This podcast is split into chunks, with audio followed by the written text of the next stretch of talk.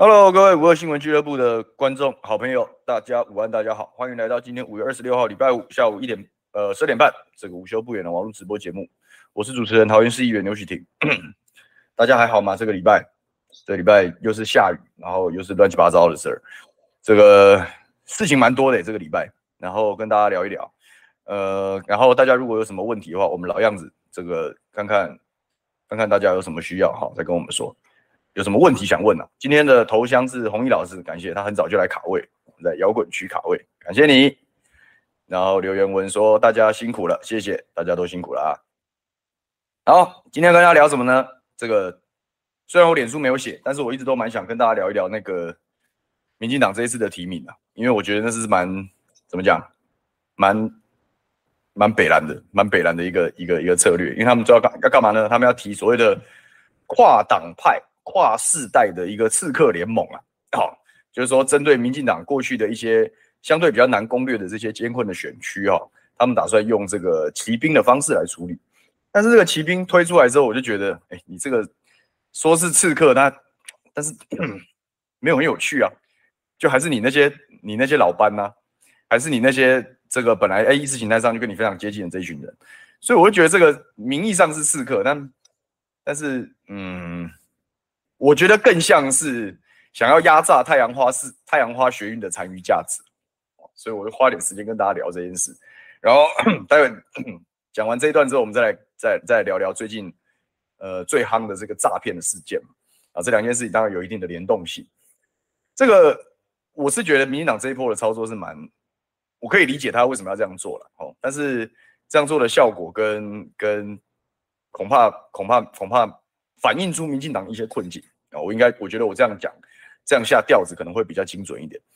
就是说，呃，新闻是这样说的嘛，就是说，民进党最近针对他们的一些艰困选区，比如说中和啊，比如说永和，比如说中正万华哦，这些过去哦曾经用这种战术性礼让哦这些选区哦，他们在这一次一样要用这个灵活的提名策略哦，意图要在国民党的优势区域跟战盘里面哦，也要能够来攻城略地。所以说这次提的人就是呃过去曾经选过有些选过议员的啊，比如说吴峥啊被放到中和去，然后比如说曾博宇哦，这曾经代表小党哦在新店选议员哦，然后这个基本上是很辛苦啦哦，但是曾经有递补上去四十四天，然后现在任期满了，这个这个现在要代表民进党来选选立法委员，那在永和的地方这个要礼让这个李正皓。然后用这样子的方式去，呃，感觉起来好像很那个。然后当然还有最大的话题点嘛，就是所谓的鸡排妹是不是要出征中正万华？那当然这样的操作，其实民进党党内也不见得是全部祝福啦。哦，所以我讲说这样的操作，某一些层面反映了赖清德阵营的困境，因为看起来这个操盘手就是被鸡排妹称为什么红色钢铁人，虽然不是很懂这个梗的意义在哪里啊、哦，但是。这个这样子的一波操作，显然是这个赖阵营对于这个二零二四大选的一场这个布盘嘛。那名义上来说，他当然会包装成所谓的跨世代啦、跨党派啦，这种什么刺客或什么玩是为什么玩意儿？但是你其实可以看得出来，他这这这一组被被讲到要提名，我、哦、还要补充一个，就是这个大家都有回应，就只有一个人没有回应，那就是林非凡啊。这我们曾经希望他来逃逸跟我们对决，对不对？让我们的月月鸟直接去不分区就好了嘛，对不对？反正他也没有在管地方，那你就去，你就去你的中央啊，你地方上你就叫叫叫林非凡来嘛。因为我本来就想说，我本来就很想要来一次这个让社会来检证一次啦。好、哦，就是说，就是我们这我们这个。我是一九九零年出生的嘛，啊，大概是我们这个年代，这个这个世代前后，常被讲是太阳花世代。那这一场学运启蒙了我们很多人这个世代的年轻人对于政治的这个、这个认知跟看法，然后对于到底启蒙了什么样的认知跟看法，当然说法不一样。你看像，像像长久以来这个这个绿营或者是民进党，他当然就是说啊，这个就是所谓的天然毒啊，这个就是所谓的这个，他就是从意识形态的角度，意图去把。这个世代面对到了困境，去简化成很简单的那种国族的情绪，所以他们会说太阳花当然是一场反中的运动啊，太阳花当然是当当然就是年轻人全面觉醒啊，甚至很多人在太阳花运动结束之后，然后基本上国民党连续在二零一四年跟二零一六年两场大选的连续的溃败，甚至都很多人认为说，国民党从此以后就就会走入历史啊，从此以后他就会他会越来越小，越来越萎缩，然后没有未来这样。当然，事实的证明已经不是这样了啊，事实的证明就不是这样。但是他们还是用这样子的方式来做来做主张。所以说，你可以看到这一次被提名的很多人，包含被点名的林非凡，包含吴峥，包含这个曾博宇，他们曾经都是在太阳花学运里面，他们算是蛮鲜明的，有一定的这个。这个学运领袖这样子一定的这样子的标签，或者是这样子的一个光环，所以你说他是真的是所谓的年轻刺客吗？我倒不觉得。而且你观察这些人啊，啊，这民进党这这这些要被提出来选立委的这些人，他们基本上在嗯怎么说呢？就是说这一段时间嘛、啊，就是从太阳花学运之后，因为他们很多都参与政治啊，比如说吴峥连续的选议员，对不对？曾博瑜，曾博瑜也选也也选了也选了议员，李正皓是是是媒体工作者，林非凡当然就是副秘书长领九万，对不对？大家都是在政治圈里面继续混嘛，继续找找空间、找工作。所以说，在这样的一个情况之下，你可以看得出来这些人的发展的路径，其实是非常，从我的角度看是是是是很，我觉得都一条道走到黑了的那种感觉，就是说。就是吃那一套，就是吃所谓的学运的遗产，就是啊，年轻人要参政啊，然后然后参政的，他不是说年轻人要参政是是为了改善大家的生活或什么，那只是包装的话术，它核心的概念还是因为年轻人要参政，是因为是因为民进党传统的这样子的一个意识形态的斗争，需要有人来传承，需要有更多年轻的力量去代表这样子的路线继续往前走，所以你可以看到，然后还有鸡排妹嘛，我们的网网友留言，就这些人都是参与太阳花学运的人，然后。重点是，不只是参与太阳花学运，而是把太阳花学运、民进党设定的太阳花学运的那样子一个意识形态的一个框架，当成自己从政路上的指导的纲领跟价值，然后就连续用这样子的方式去号召选民。可是你可以看到，我觉得很荒唐的地方就是说，在这样子的一个过程中，请问他们在几盘的选举中，真的有得到选民的祝福吗？恐怕是没有嘛。在多席次的议员的选盘，他甚至都没有办法拿到一个。足以让自己当选的票数，所以说这样子的路线，就是我希望我我常常希望就是大家，国特别是蓝军的支持者都会觉得说，都会觉得说啊，太阳花学运就是妈民进党在搞政变，对不对？就用这种很扁平的观念跟概念去去意图去去去去定义这件事情。但当你定义这件事情的时候，你等于是顺着顺着民进党希望的走走向。因为民进党就希望你把太阳花学运定义成一场台独的运动啊，定义成一场民进党发动的政变啊，他刚刚好啊，他刚刚好可以说，对，你看大家都是这么认为的，所以当初曾经参与这个学运的这么多的学生，十几万人、二十万人，都是我天然独的阵营的一份子啊。民进党也希望你国民党是用这样的角度看太阳花，所以很多人讲说，在太阳花学运之后，基本上国民党输掉一整个世代。这样子的概念，就是因为大家掉进了民进党设定的战场里面。民进党当然有利用太阳花，然后，然后，然后再让自己的选举有更大的这个更大的操作空间也好，或者是有更大的对战盘对自己有利也好的各种操作，民进党当然有份。但是里面最厉害的一招，也是最狠毒的一招，就是垄断这一场运动的话语权，因为这场运动实在太多年轻人参加了。然后参加之后就说啊，对，民进党就是站在站在年轻人这一边，站在我们这一边，然后代表的是他，顺便就讲啊，这是这是这是这是一场反中的运动，这是一场哦台湾主体性的运动，以及等等，他就用这样的方式就就就我们讲难听一点，就是要洗脑年轻人嘛，好，就是要让大家接受这样子的观念。反过头来，反过头来，你国民党也是说，对嘛，你们这些年轻人就是被被民进党骗，你们就是被被被这种反中运动牵着走搞政变。各位，你还记得我常常在直播里面跟大家讲北风跟太阳的故事吗？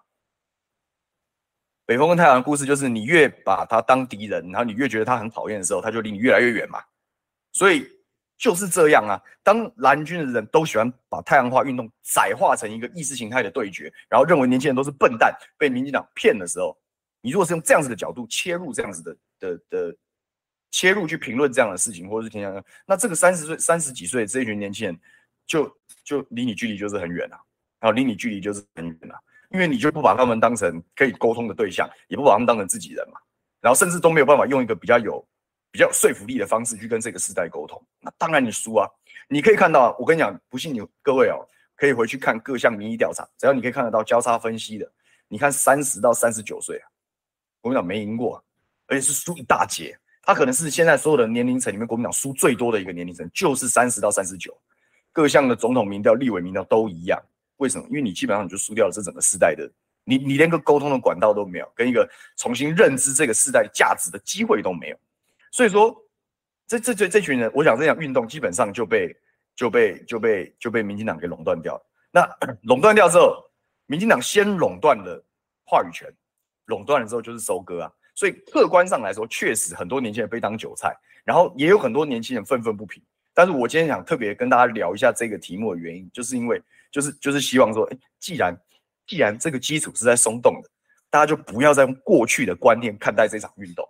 你越用过去的观念，用那种统独意识形态的观念来看待这场运动，你就会离这群人越远。哪怕他们已经被民进党骗，被民进党真心换绝情，然后已经松动了，不太想鸟民进党的时候，你也争取不到他的认同。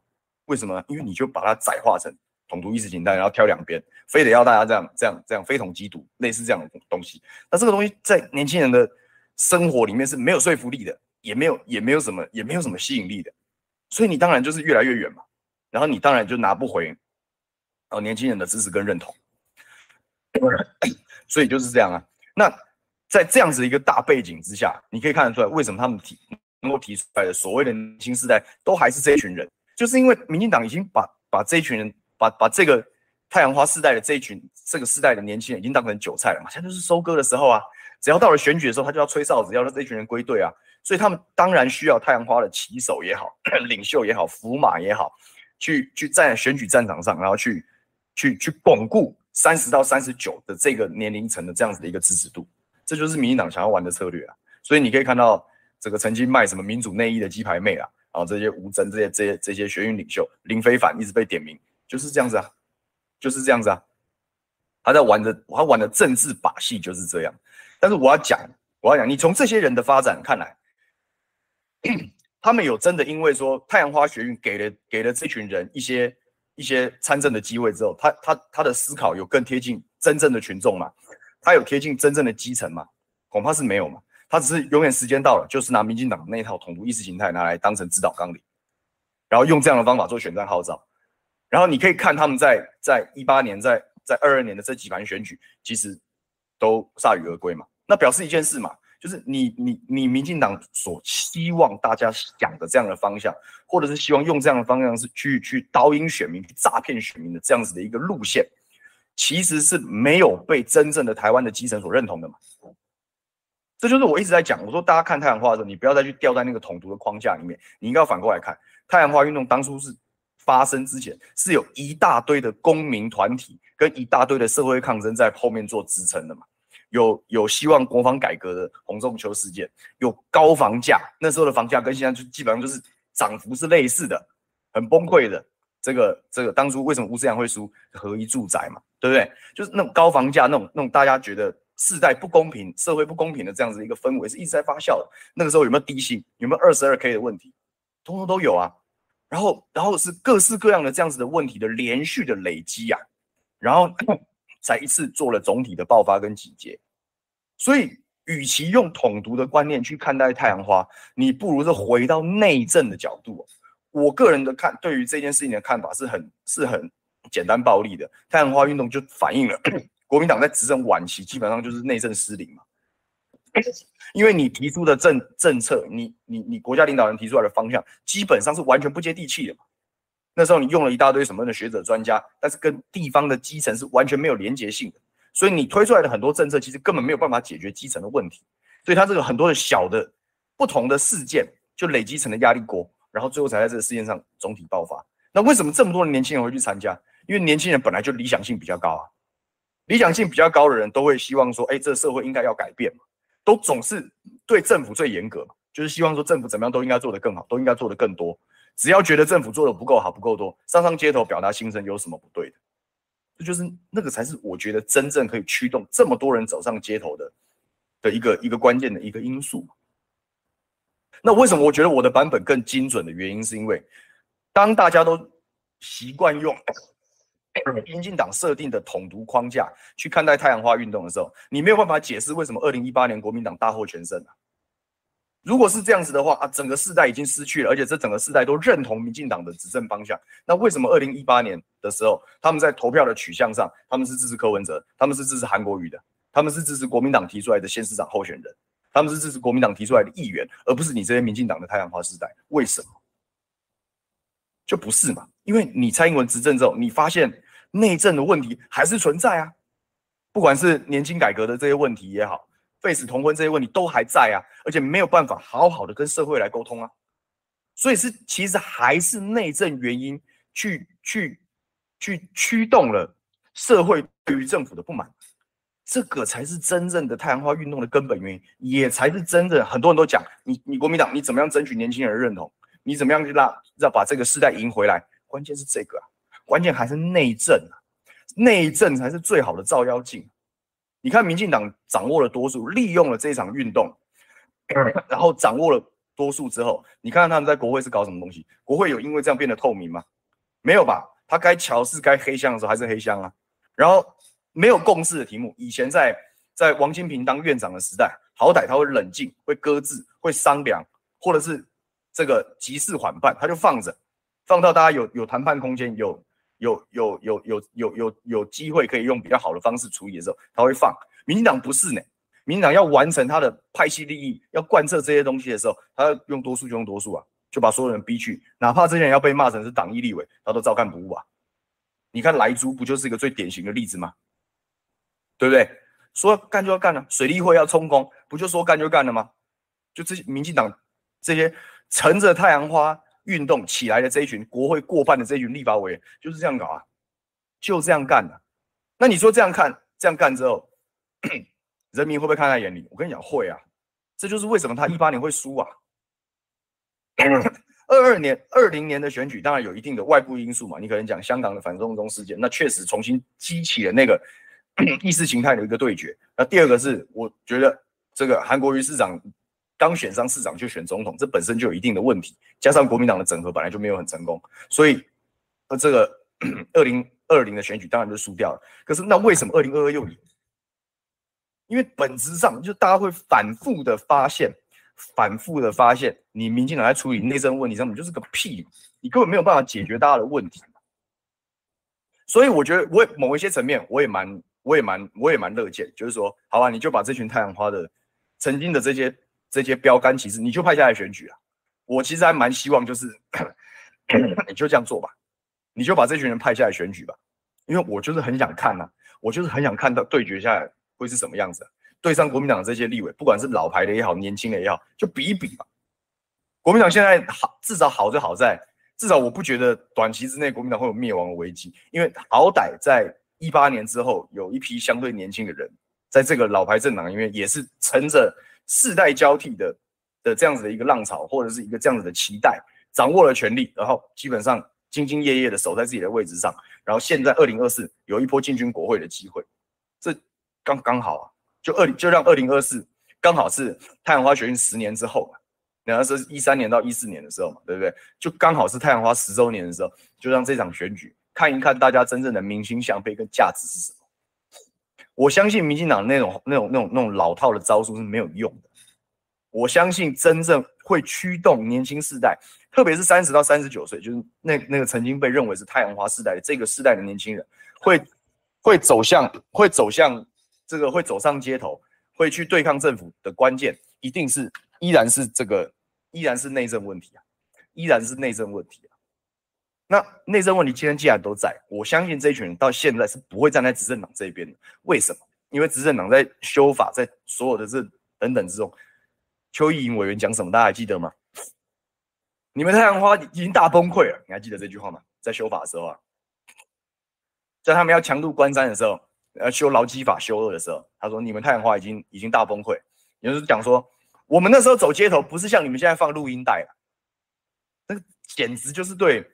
简直就是对我们三十到三十九岁这个世代年轻人最大的嘲讽、啊。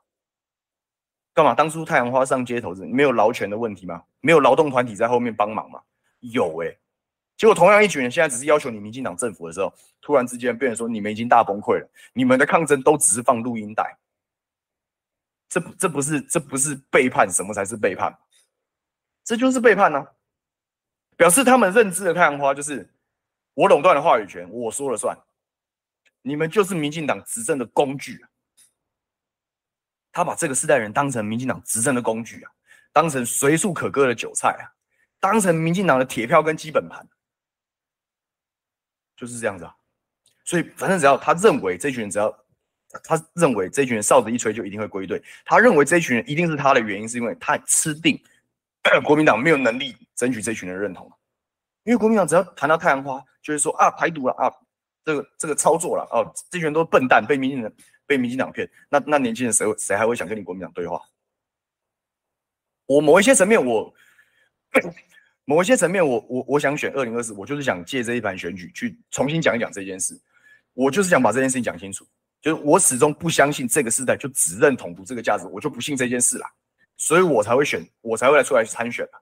我为什么参选？我我在挑林非凡，我那时候参选宣言的时候，我希望林非凡下来跟我一决胜负，原因就是这个啦，因为我就不信现在的年轻人真的是如你们民进党这样讲，只要一个统独意识形态哨子一吹你们就归队，只信你民进党那一套那一套胡说八道的的的的话术，然后对于你生命生活中遭。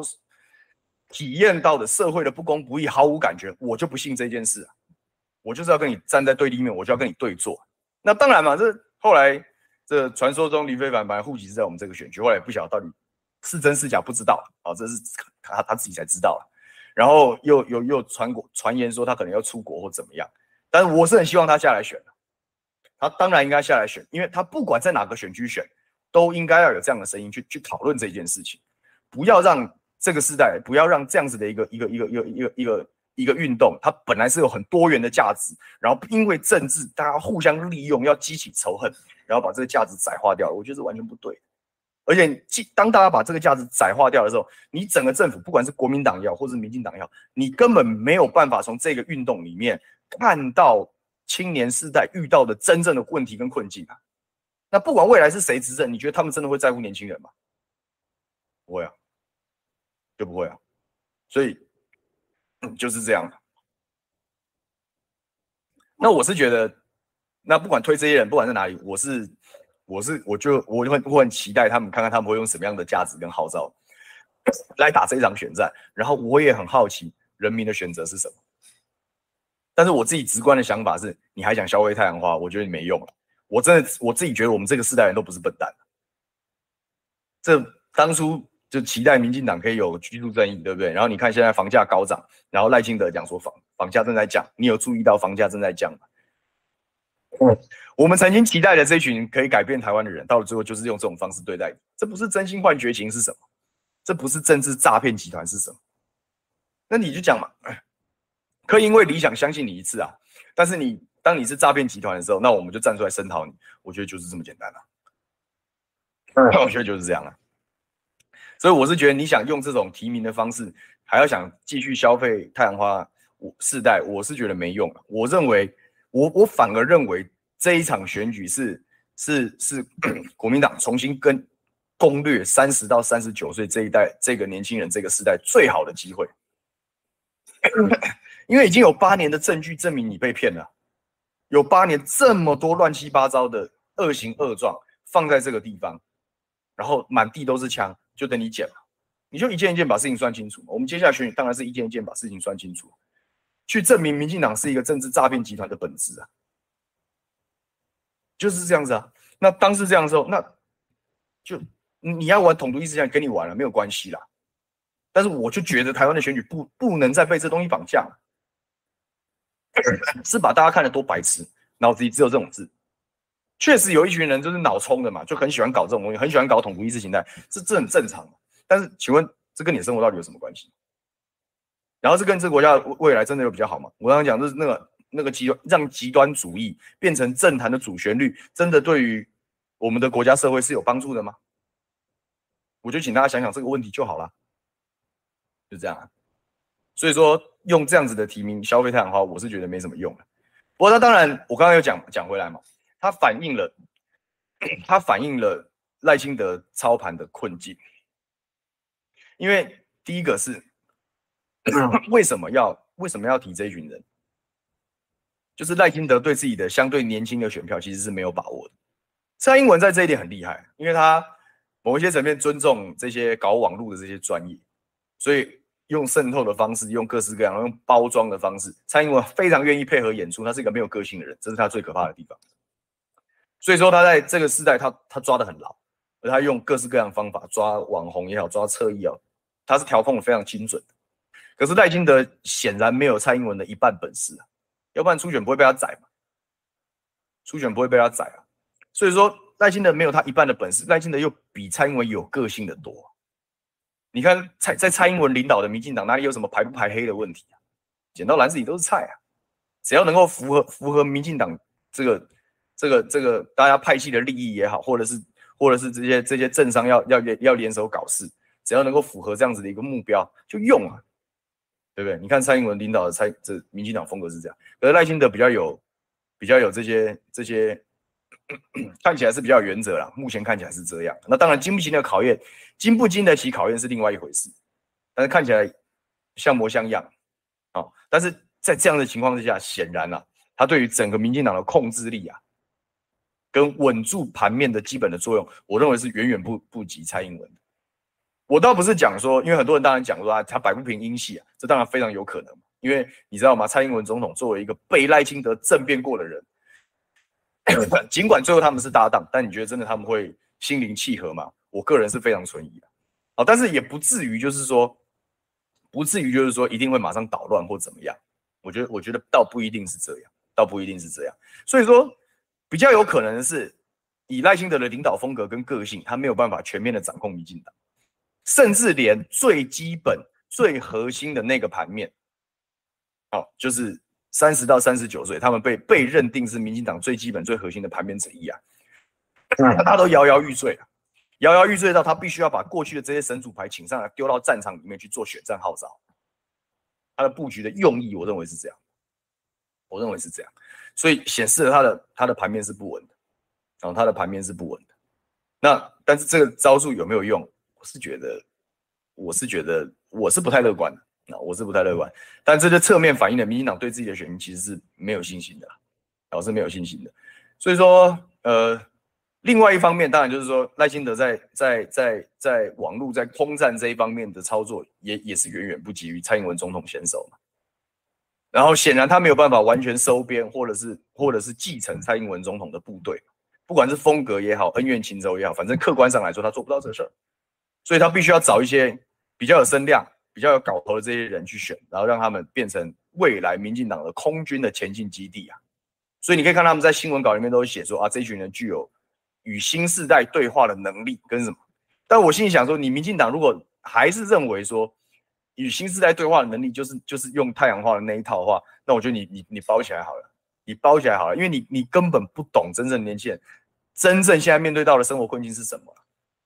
我我我们当当初在太阳花学运的时候，我们都是大学生，那时候是没有没有生活压力的。你去感知社会的时候，你是隔一层嘛，你是以理论为先嘛，你了解就是说，哎、欸，这社会上应该有公平的运作，我们会看看书，听一听讲座什么的，你都会看到说，哎、欸，理想的那一面是什么。但是你不曾直接感受到现实的压力，所以你当然会用个很理想、很高的标准要求政府。这就是大家讲年轻人是社会的良心的原因啊，因为你你够够够正面、够有理想，这是好事啊。可是现在我们已经是该出社会也都出社会了，该成家立业也都成家立业了。我们现在是直接感受到那个社会直接的那种、那种、那种、那种，姑且讲说。不公平吧，或者是你讲绝望吧，或者怎么样，或者那些压力，你现在是真实真实感受了，你现在真实感受了，你现在可以感受到你跟当初纯理想看待政治的时候是有是有落差的，所以这些人真的投票意愿不会改变吗？我我我觉得会、欸，所以不要国民党不要每次都把这群人当成敌人一样，不要把太阳花学运当成自己的绝缘体，你反而是说应该要全面揭穿呐、啊，民进党过去啊。过去曾经诈骗这个世代年轻人的种种作为啊，这也是我接下来在选举里面我要慢慢丢出来的东西啊。我不见得是像其他的的选将一样会挖现在的弊案，因为那个有一定的一定的发动条件跟一定的特质，它必须要具有更高的声量或什么。但是我会愿意在这个方面多做耕耘啊，就是把民进党过去啊在学运的时候提出来的崇高价值。然后在现在执政的时候如何背叛这件事情，我们要把账算清楚、欸、我们要把账算清楚、欸。哎，你是怎么样搞？你是怎么样搞大家的？你是怎么样说贸易协定要经过国会的严格审查？那请问莱猪开放的时候，莱猪开放的时候，你你严格审查个屁啊！你甚至就想要直接强渡关山，你行政命令，对不对？这随便举例都都很多嘛。高房价也是一个问题。当初如何讲说要盖二十万的社会住宅，结果呢？结果呢？就我们要把这账算清楚啊！因为我相信你把账算得越清楚，三十到三十九岁的感受就越深，就知道就可以更清楚的认知到民进党诈骗集团的本质啊！就是这样，就是这样。所以难道不应该做这个事吗？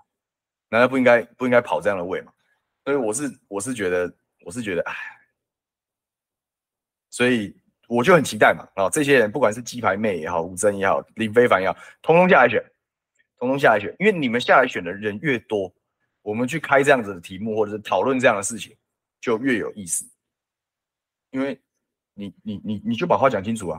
你们当初站在街头上在抗抗议国民党政府的时候，你们心里的价值是这个，那请问你看到民进党这样背叛大家的时候，你的评论是什么？你没有评论，因为统独比这个更重要。因为你自己的政治利益，因为你自己的政治利益比这个更重要，所以你要挂民进党选立委，这是所谓的年轻世代。你觉得跟你同一个世代人会接受吗？你就讲，我们就把话讲清楚。好，来看看大家留言，先念一下斗内，感谢陈威如说可以分析一下柯跟蓝绿都怕的扁见面的目的嘛？这种表面吃力不讨好的事，我觉得一定有他的道理，还是单纯他爽。你说柯文哲跟陈水扁见面嘛？我我看不太懂哎、欸，其实我看不太懂，因为我不觉得他这个他这个阶段跟陈水扁见面有什么任何的帮助啊。因为呃，陈水扁在当下里面已经算是一个没有什么票房的人，我我认为是这样，我我话直直接泼到底。就你以为他有什么影响力？他今天讲说什么？他会用抗争的方式去。去去讲什么排黑条款或者什么，我跟你讲排黑条款照过了，他也不会，他一个屁不会放，没，他其实是一个没什么用的人，也没什么没什么影响力的人，所以我不是很懂柯市长要去见他的原因，他可能觉得说我拜访一个前总统去做国政的情谊吧，但是 timing 也好，或者是或者是时，或者是也很奇怪啊，也很奇怪啊，除非他有办法同时也见马英九，对不对？就是说几个前总统我都要去请益。如果是这样的话，那那还可以，但是这样这样不是很奇怪吗？他见马英九被大被大家联想成要蓝白合或怎么样，所以，嗯，有没有道理？有直观上的想法跟解释，一定是他当然想要借这样的方式，也要去吃一点民进党的票，但我不认为这样的操作是有帮助的，因为、嗯、真正的始终的陈水扁的支持者，那一定是意识形态挂帅的，他不会接受你的两岸一家亲。然后他想要在现在的 百分之二十五 的基础上再去做扩张，有可能是这样，但我觉得这是个昏招啊，因为他现在能够扩张，扩张比较好的方式应该是继续抓走对国民党不满的游离票，但是你跑去跟陈水扁见面，你等于是把这些游离票赶回国民党，所以我看不懂这件事，凭良心讲，我看不懂这件事，可能想要有国政情谊的高度啦，但我觉得你要情谊不见得一定要找前总统。不一定，你找一些对各项政策比较有有有理解、有话语权的学者专家，然后提一些政见可能会比较好一点，就这样。好，这个看看，辛杰林问说：小牛觉得自己是不是牛鬼蛇神？要看牛鬼蛇神的定义是什么啊、哦？地方人士都是牛鬼蛇神的话，那我当然也是嘛，对不对？但是我觉得不重要了。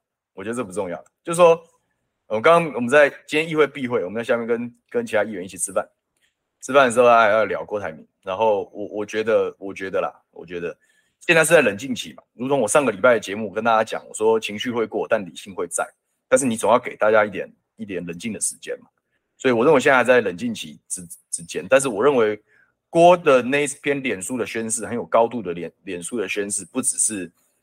不只是他自己真正很大气，然后也很有想法，而更更是一个理性的决策啊，这是一个理性的决策。他不见得会走成火锅配，但是我觉得他一定要挡这一边。在经过一经过一段时间的盘整之后，最能够实践它的价值的，还我认为还有还会是侯友宜市长，但是需要一点点时间去发酵，好，需要一点点时间去发酵。那当然了，在提名过程中，我常讲嘛，我说党中央不管提谁都会被骂，啊，这是政治的现实，啊，但是我觉得那个也一样，情绪会过，理性会在，所以说这个是不是牛鬼蛇神其实没有那么重要。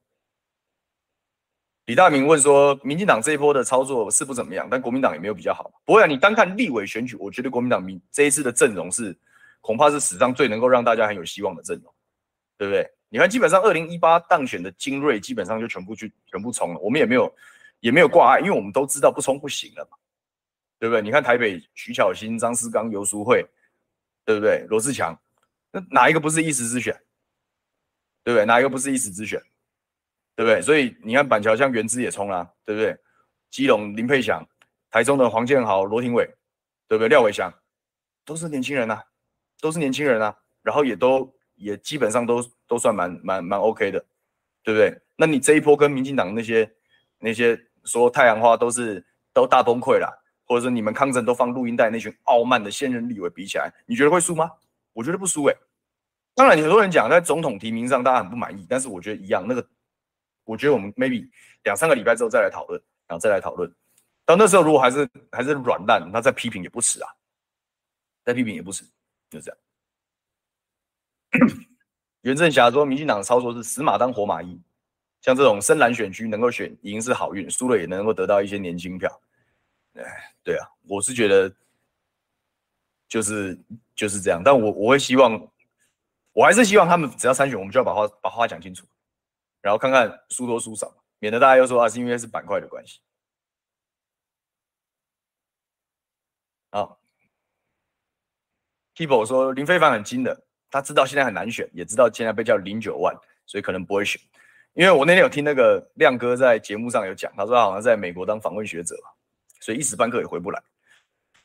但是我觉得政治这种事情，尤其是选举这种事很难说了。党要你回来，你回不回来？还是要回来嘛。对不对？该打仗的时候还是要打仗嘛？难道你真的能够永远避战吗？其他人都已经推出去打仗的时候，你要你要当你的偏安一隅的公子嘛？好像很不好吧？所以我还是很希望他下来打，对不对？哎，吴承佑说，说来好笑，十年前就是这样，当初三十几岁的人也是到了四十几岁才看清民进党。所以选民的判断是会改变的，就我们不要把不要把自己的归随便归类，然后就固着在那边，那是不对的。选民一定要保持自己的自主性跟游离性，政治才会进步。因为你的自主跟游离是政是政治人物就就就就像就像就像追女孩子一样嘛，对不对？他如果这倒贴过来的时候，可能这个男生就变渣男，对不对？就心中就不不是很在乎这件事。但他如果哎。欸变来变去的时候，他就很认真在追追他，对不对？认真在追美女，大概就是就是这种概念啊，就是这种概念、啊。你选民要的的的利益要最大，或者是你希望你的诉求被看见的时候，就是不要随随便便变成其他人的粉，其他人的这这铁粉嘛啊，非谁不投，一定要支持谁，要不然就是怎么样？唯一的选择没有这回事的，没有这回事，就看就看，保持你的弹性，永远都可以提出你的要求。我觉得这就是当代选民的当代选民的这个特质，就这样。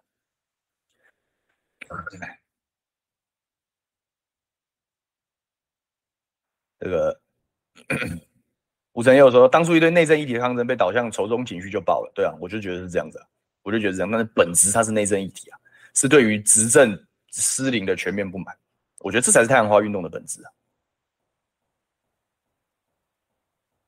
洪毅老师说，小牛柯 P 的年轻票不容小觑，目前有往上的趋势。支持度如果超过三十，贵党恐怕真的很危险，当然很危险啊，当然很危险。但是，嗯，我跟你讲嘛，关键是彼此之间有没有发动。你看，像侯友宜现在就开始发动，他是用什么当起手式？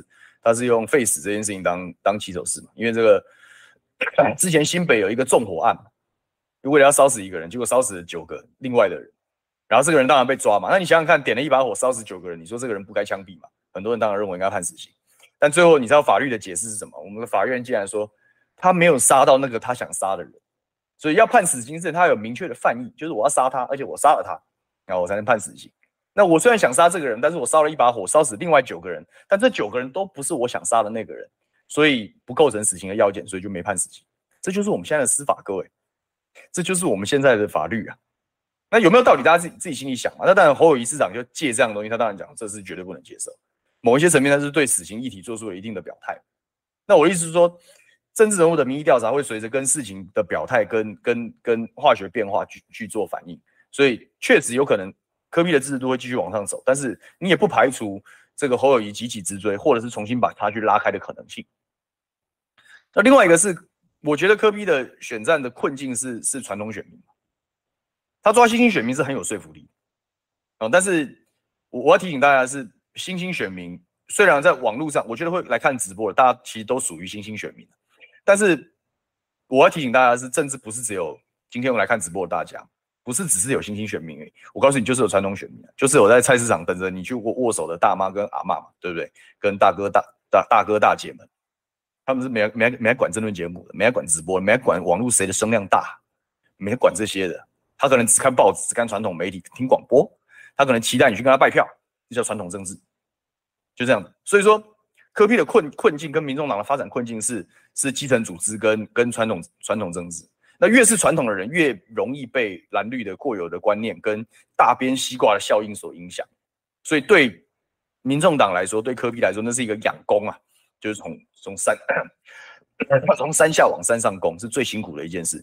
他的支持度能不能超过 百分之三十， 其实关键在于他有没有办法开始在传统选民里面开拓选票。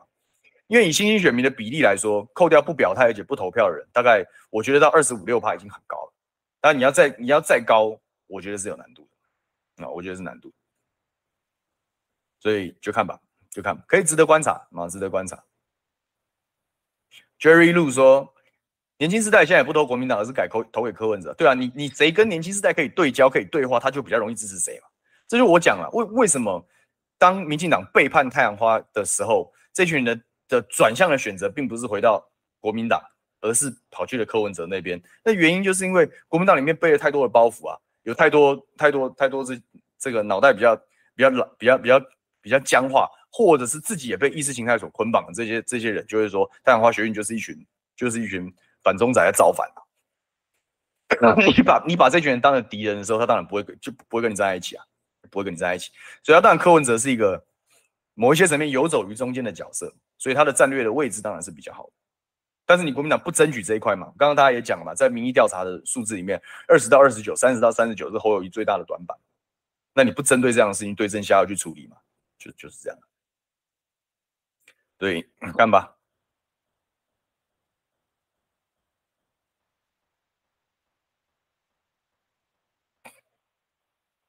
所以慢慢来，要争取。我的意思是讲说，这东西是要争取。曾美吴说：“问小朋友们都知道阿北是谁，但是问侯市长，结果没有人认识。希望侯团队可以多灵活一点，然后做有效的传播，让更多的年轻人看到，还有对于意义上更多的论述。这就是侯，这就是侯团队的功课。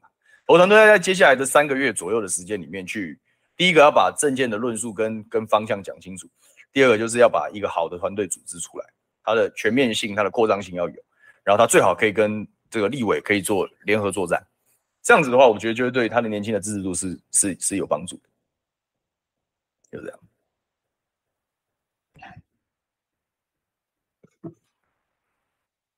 好，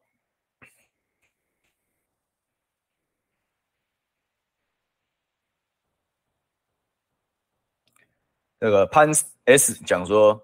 支持重启特侦组专办黄金国际，这我也蛮同意的。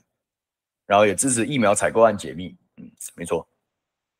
希望是这样子啦，希望可以下一个政府可以做到这些事。五天，感谢，好久不见。大家抖内说，国民党已经远离进步价值的议题太久了。嗯，太阳花世代不是去黄就是去白，去时代力量或者是去民众党。对啊，你拒绝沟通、拒绝争取的时候，他就是离你而去啊，就这么简单，就这么简单。B Y 说：“希望小牛可以告诉党中央，不要再情绪勒索。这个龙介先前几天讲说，没锅没锅头科的都是反串，非常不妥。我自己就是没锅头科的人，但我不是反串。我根据我在网络上的观察，我我上礼拜有讲过，就是他的流量很异常，就是就是呃，平常你去看一个频道，然后可能有有有科的那个数那个点阅率会特别高，而且。”高的比例不是说比比一般的温一点，是是高非常多。然后加上网络上那时候我们在几次在火线上面，大家在直播在看留言的时候，那个频率是有点高，所以我认为是有一些有一些操作在里面。但是我同意你讲的，不是所有人都这样，是真的有真实的选民是觉得这样子很不公平，所以我赞成你的说法，我反对情绪勒索，我觉得没有必要用这样的方式，你就把好的证件、好的证件去去拿出来就好了啊，好的证件拿出来就好。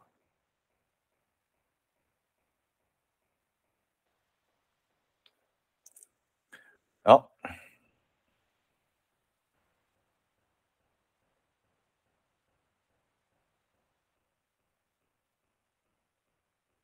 ，OK，Jerry 说侯友宜到现在到底有没有认同九二共识？这是在两岸问题上的定海神针。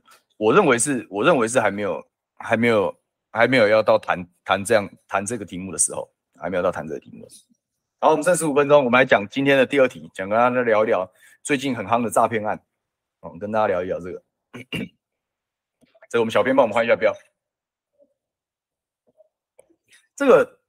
我觉得刚刚我们前面花花很多时间去讲说这个太阳花世代的这个价值不应该被民进党消费。我觉得最典型的一个案例其实就是诈骗、啊、就是诈骗啊！因为我我们常常最近都在讲一种就是比较诙谐的讲法，就是说当当我们执政的是一个政治的诈骗集团的时候，你就不要笑雄他会去他会去打击诈骗集团的犯罪行为，不可能的事情嘛，因为本来就是同行嘛。同行互不互相掩护就算了，对不对？怎么可能严查严办呢？我我们现在这么多的诈骗案，包含最近的 I M 点 B 的这样子的一个案子，或者是说之前的所谓的青埔寨事件，它其实是一个状况的严重化。各位，你知道最早出现所谓的打诈国家队或者是打诈专案嘛？你知道是什么时候吗？民国九十三年呐、啊，民国九十三年，各位，今年是民国一百一十二年呐、啊。所谓的政府打诈骗已经打了十九年，快迈向第二十年了。各位，打了什么诈？没有什么好，没有什么好打的吧？怎么打？越打越猖獗啊！越打从业人员越多啊！越打年龄越轻啊！对不对？以前的诈骗，对不对？我们大家认知的诈骗就是那种骗你的 A T M 啊，到你 A T M 去把这个款项汇给汇给人头账户，对不对？或者是打电话说：“妈妈，我被绑架了。”赶快来救我！这种这种电话大家都接过嘛、哦，结果现在花样越打越多，有没有？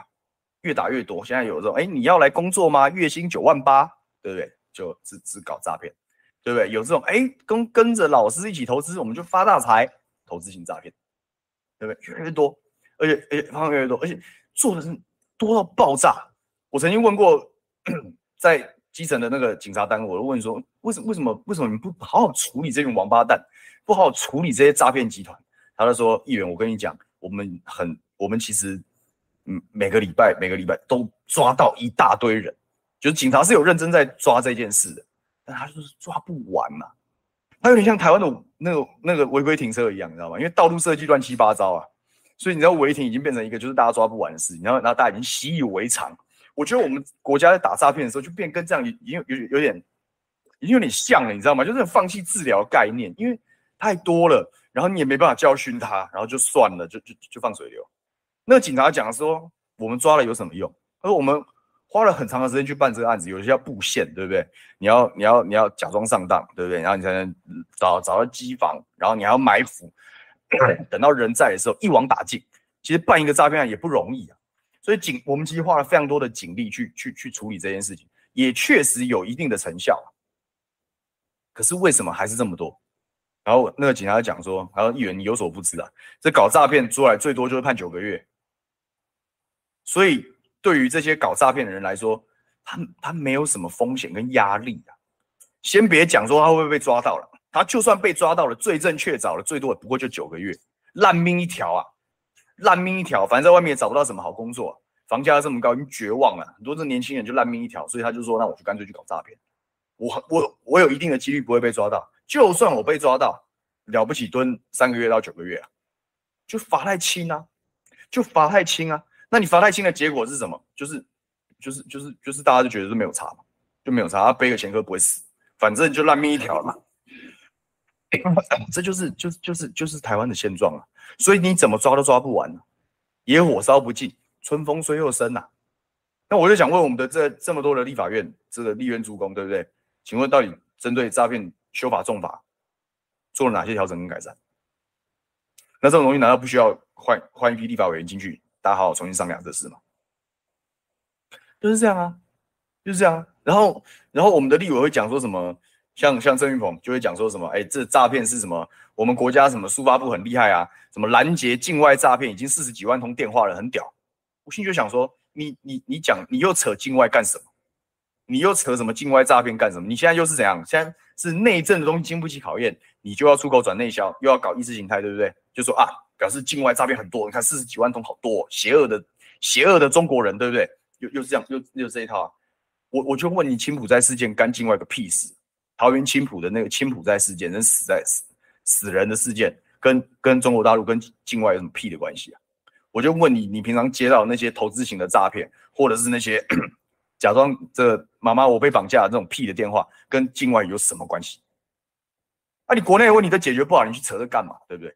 那更重要的是，你你你你拿着你拿这个直脚毛般大的事情，然后你就想要演，你就想要偷换概念，然后说我们打诈有成，你不是胡说八道是什么？你不是胡说八道是什么？你当然是为什么不好好花点时间去想说啊？既然这么多人在做诈骗，而且随便你问一个基层的基层很辛苦的这些这些地方的警察局，他们就跟就跟你讲，就是罚的不够重，那为什么不加重刑责呢？为什么不从严处理呢？为什么你不多方围堵呢？所以你现在在成立什么什么国家队或什么，我我觉得都是屁啦，我觉得都是屁啦。你真正的关键是你到底有没有要修这种法？而且像这种法，其实就是其实跟人民的一般对于治安的感受，对于你的生活其实是会有影响的，就是所谓的有点民生性质性质的法案，那你到底要不要修？你就没有修嘛，你每天在那边吵一些有的没的，对不对？政治性的法案永远排在民生法案之前。那那那那这这个立法院这样子的国会领袖真的是好的吗？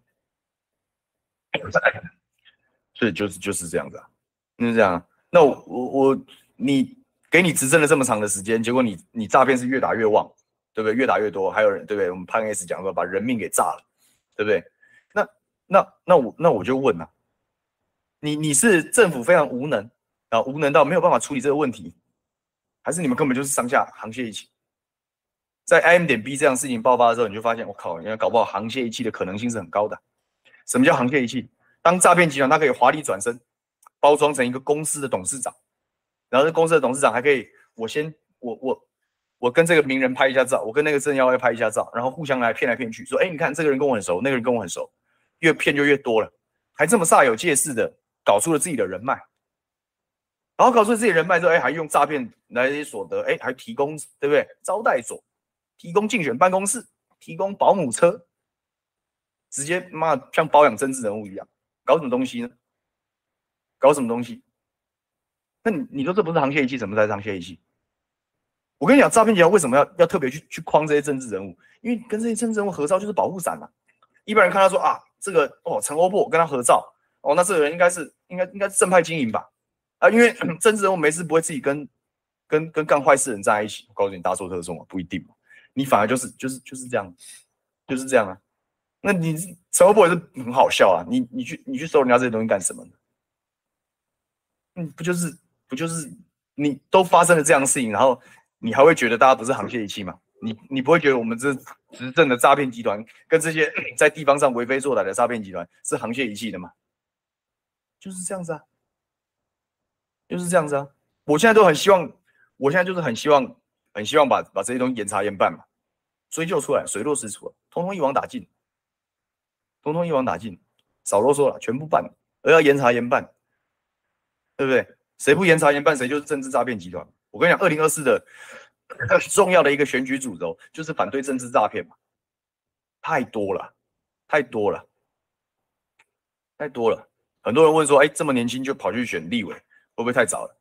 我们等多久了？我从我从二十当岁开始，我就研究公共事务到现在，我们不是没有给没有给执政的当局机会啊，不是没有给给新的立法院期待，每一届我们也期待啊。可是期待到最后都变成，对不对？期待变成失望，失望变成绝望。那这这，与其再把这个话语权跟这样子的希望交给别人，不如自己来吧，自己的问题自己解决了，自己的问题自己解决了。免得说到时候到时候年轻世代在乎的各种价值又被民进党收割殆尽。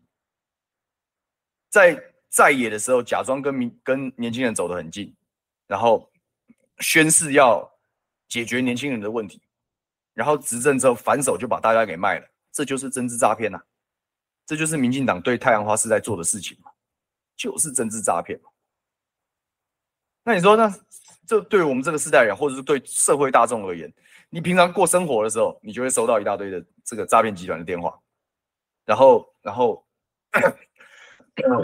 然后你在搞，你在搞，你在搞，搞这个，搞政治的时候，你还要面对这么大的政治诈骗集团，那这社会不是不是很不是很麻烦是什么呢？不是很崩溃是什么呢？就是这样子啊，就是这样子啊。所以说，实在是蛮让人神伤的一件事。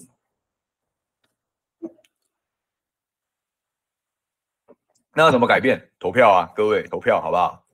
这种事情就没有什么好好那个的。当然，现在离选举还久，大可多看看政见，但是你一定要出门投票，对不对？然后要看清楚，看清楚这些诈骗集团的真实面目。好。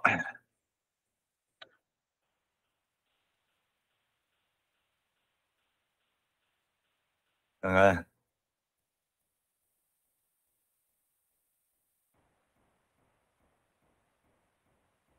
小叶说政府带头做诈，速发部到干什么？消耗预算用的吗？就是巧芯最近不是踢爆一个吗？就是海关的那个单号换一下就可以看到各自，那你就是这样啊，这就是又一出的政治诈骗嘛。速发部的成立，我觉得高高概率就是一个政治诈骗的行为嘛，因为你成立一个新的部位，框了一笔新的预算。然后你没有办法解决你当初宣誓要解决的问题啊，这就是说话不算话，这就是政策跳票啊，这就是政治诈骗啊，就这么简单。武田说，民进党什么都支持本土，包含诈骗在内，没错。修个法让重罚有有这么难吗？有这么难吗？就觉得很难想象的。不过你回头去想，包含从从从最早的这些。这个这个年金改革，然后到一例一修修二，然后到到这个这个莱猪，然后到到能源，你这大部分的政策确实都是走这样的轨道，就是表面上说一套，实际上做一套，然后把所有的你的支持者或者是把相对年轻人都当成笨蛋，反正我就我就我就骗好骗满，我就骗好骗满，就这样。所以说，台湾要安全，人民要有钱。大家讲讲说，这几年黑道诈骗越来越嚣张，中央官官员干什么吃的？哎，那个 I M 点 B 的那个案子最白痴的地方，就是那个董事长是七六到七年的通缉犯呢、欸，是枪炮弹药的通缉犯呢、欸。然后我们的国家竟然会让一个人这样改了一个名字，竟然可以成立公司哎、欸，到底怎么回事啊？怎么怎么这么怎么这么？这么轻松啊？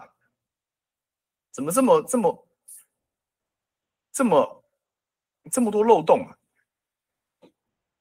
就是这样子啊，可以可以换个名字，摇身一变，然后诈骗集团从头开始，先搞枪炮弹药，后来搞投资诈骗，这个家伙也是很有本事的，